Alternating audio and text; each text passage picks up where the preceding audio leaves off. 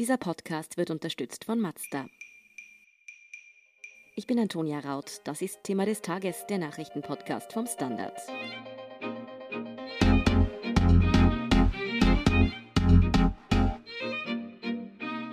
Die sogenannte Corona-Ampel ist heute Freitag offiziell in Betrieb gegangen. Ab jetzt entscheidet die Ampelfarbe darüber, welche Corona-Maßnahmen in welchem Bezirk gelten.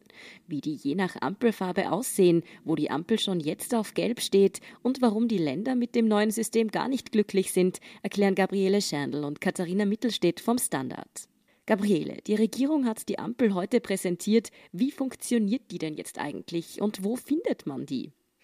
Also diese Ampel, die funktioniert nicht ganz so wie die Ampeln, die wir von der Straße kennen. Die hat nämlich vier Farben und zwar grün, gelb, orange und rot.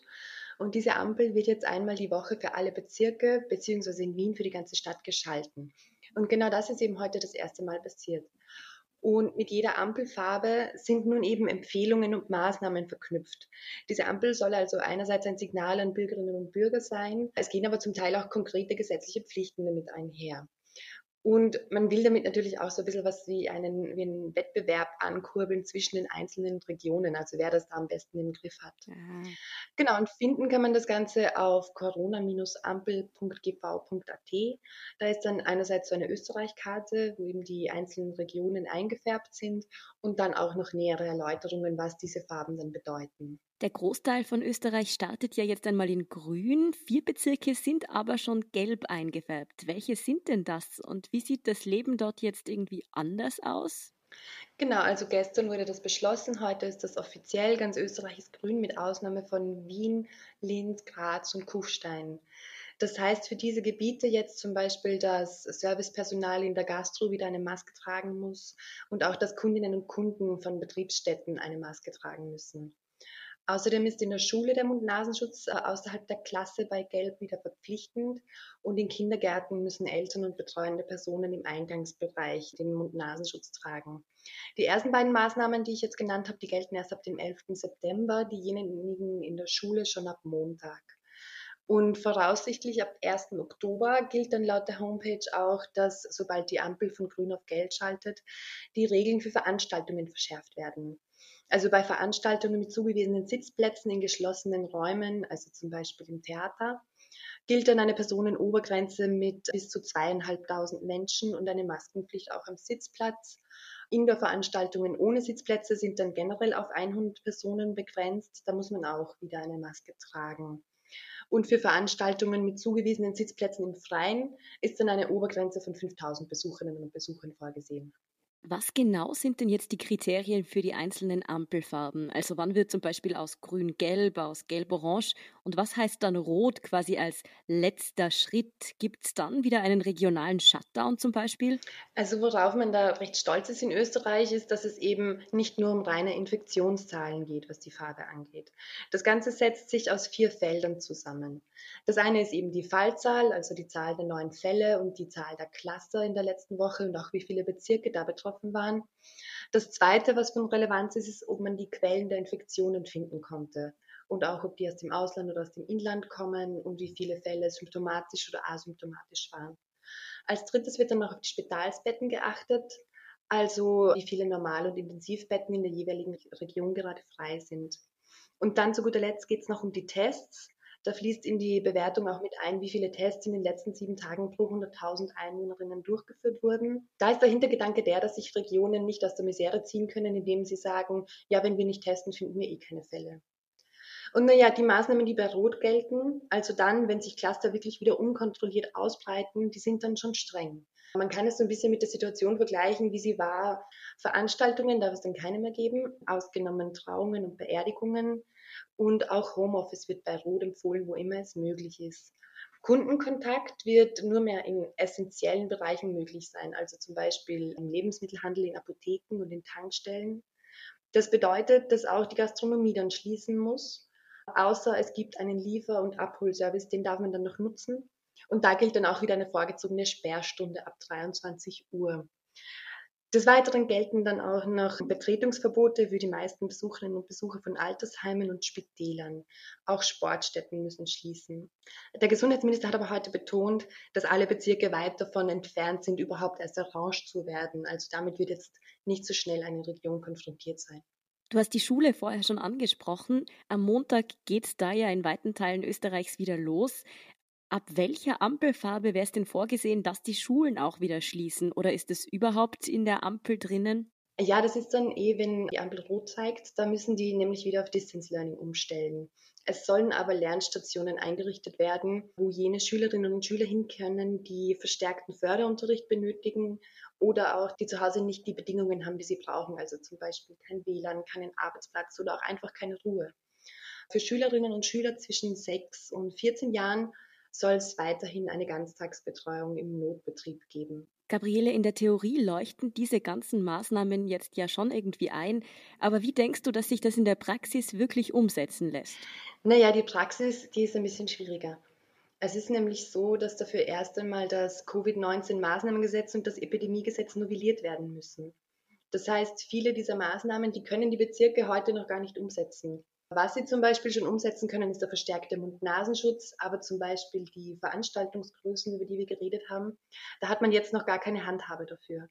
Es ist also so abzuwarten, wie stabil dann tatsächlich die rechtlichen Beine sind, auf denen die neuen Maßnahmen stehen. Da hat es ja bisher schon immer wieder mal Probleme gegeben. Aber ich gehe jetzt mal ganz optimistisch davon aus, dass man da jetzt auch dazugelernt hat. Die Corona-Ampel soll dann ja einmal pro Woche, immer am Donnerstagabend, abgedatet werden. Ist das in deinen Augen denn oft genug? Ja, also meiner persönlichen Meinung nach ist das oft genug. Stell dir vor, das wechselt mehrmals die Woche oder sogar jeden Tag. Da würden die Betriebe und Schulen ja gar nicht mehr organisatorisch nachkommen. Außerdem muss man mitbedenken, dass die Schnelligkeit, mit der das Virus sich verbreitet, ja auch immer mit einer Verzögerung gesehen werden kann. Da macht ein tagesaktuelles Update wenig Sinn. Und wie schätzt du das jetzt ganz generell ein? Wird dieses Ampelsystem für Österreich aufgehen oder kommen da Baustellen auf uns zu, die uns noch eine Weile beschäftigen könnten? Naja, die Idee prinzipiell, die ist ja sehr gut. Wir haben uns monatelang darüber aufgeregt, vor allem im März und April und auch im Mai noch, dass es klare Angaben braucht, wann welche Schritte gesetzt werden. Im Lockdown war es ja so, dass man als außenstehende Bürgerin eigentlich nur abwarten konnte, was kommt, ohne dass es da gefühlt konkrete Legitimationen gab. Das ist jetzt anders durch die Ampel. Allerdings ist trotzdem zu erwarten, dass die Umsetzung recht chaotisch wird. Das hat auch mit den Interessen der Bundesländer und der Bezirke zu tun. Weil klar will da niemand der sein, der da als gefährlicher Bezirk bloßgestellt wird. Und die Kommission, in der die ja alle sitzen, wie wir gerade besprochen haben, die hat gestern da schon, was man so hört, stundenlang und recht intensiv verhandelt. Ich denke, dieses Gezerre wird sich wohl nicht so schnell ändern.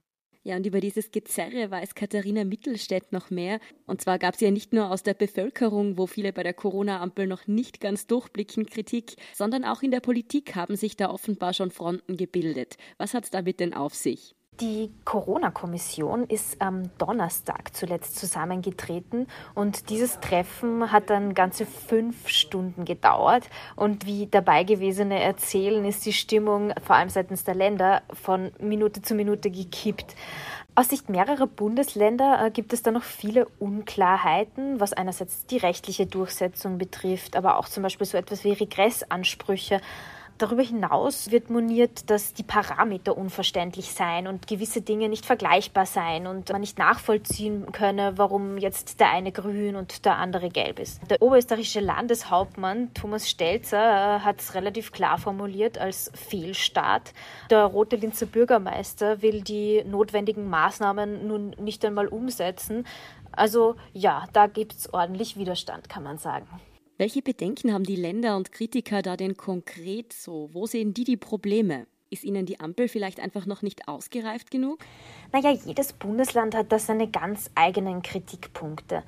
Ich glaube, man muss das Problem aber womöglich einfach allgemeiner betrachten.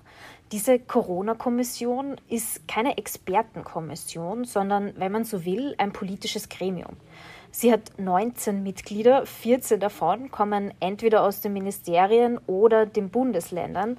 Äh, und es ist ja irgendwie wenig überraschend, dass die Länder nicht wollen, dass sie schlechter dastehen als ein anderes. Der Gesundheitsminister Anschober wollte da alle mit einbeziehen. Das ist ja auch irgendwie eine in der Theorie gute Idee und sehr redlich.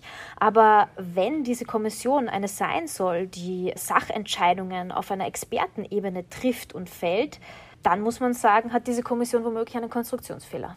Ja, das klingt fast so, als könnte es da in den Sitzungen am Donnerstag in den nächsten Wochen noch ziemlich rund gehen. Katharina, stehen dir beim Gedanken daran schon die Schweißperlen auf der Stirn? Na, mir persönlich weniger, aber tatsächlich aus den Ländern ist das, ist das schon so zu hören. Es soll jetzt, heißt es, kommende Woche Donnerstag sollen die Pendlerströme mit einbezogen werden in die Bewertung der Ampel. Da wird man sehen, es wird wahrscheinlich wieder heiß hergehen. Absolut. Ja, das klingt ganz so, als würden die Donnerstage in den nächsten Wochen ziemlich spannende Termine für uns alle werden. Davon gehe ich auch aus.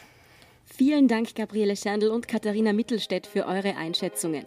Gerne, Antonia. Danke dir, Antonia. Wir sind gleich zurück. Ein Jahrhundert voller Fahrspaß. Feiern Sie mit uns 100 Jahre Mazda. Nur im September gibt es Winterräder drei Leasingraten und sechs Monate Vollkasko gratis auf ausgewählte Mazda-Modelle. Die Mazda Jahrhundertwochen bei Ihrem Mazda-Partner. Und hier ist, was Sie heute sonst noch wissen müssen. Erstens, US-Präsident Donald Trump muss sich wieder einmal scharfe Kritik gefallen lassen. Er soll im Ersten Weltkrieg gefallene Soldaten als Loser und Sucker bezeichnet haben. Diese Worte sind laut dem Magazin The Atlantic 2018 gefallen, als Trump den Besuch auf einem französischen Soldatenfriedhof absagen wollte. Angeblich aus Sorge um seine Frisur. Der Nachrichtenagentur AP gegenüber bestätigten mehrere Personen den Vorfall. Trump selbst bestreitet die Vorwürfe vehement. Zweitens, nach dem Giftanschlag auf den Kreml-Kritiker Alexei Nawalny hat die EU Russland mit Sanktionen gedroht. In einer Erklärung von Donnerstagabend ruft die Europäische Union zu einer gemeinsamen internationalen Reaktion auf. Zu den angedrohten Maßnahmen zählen auch Sanktionen. Russische Behörden gehen laut Medienberichten indes angeblich einem Mordverdacht nach. Und drittens, Nintendo feiert den 35. Geburtstag vom Kulthelden Mario. Und zwar mit einer ganz besonderen Kollektion rund um den berühmten Installateur. So verkauft der Hersteller für begrenzte Zeit eine Sammlung der besten Spiele aus der Vergangenheit für die Nintendo Switch. Enthalten sind Super Mario Galaxy, Super Mario Sunshine und Super Mario 64. Verkauft wird die Sammlung von 18. September bis zum 31. März des nächsten Jahres. Mehr dazu und die aktuellsten Informationen zum weiteren Weltgeschehen liefert Ihnen wie immer der Standard.at. Um keine Folge von Thema des Tages zu verpassen, abonnieren Sie uns bei Apple Podcasts oder Spotify. Unterstützen können Sie uns mit einer 5-Sterne-Bewertung und vor allem, indem Sie für den Standard zahlen. Alle Infos dazu finden Sie auf abo.derstandard.at und dst.at supporter. Danke für Ihre Unterstützung. Ich bin Antonia Raut. Baba und bis zum nächsten Mal.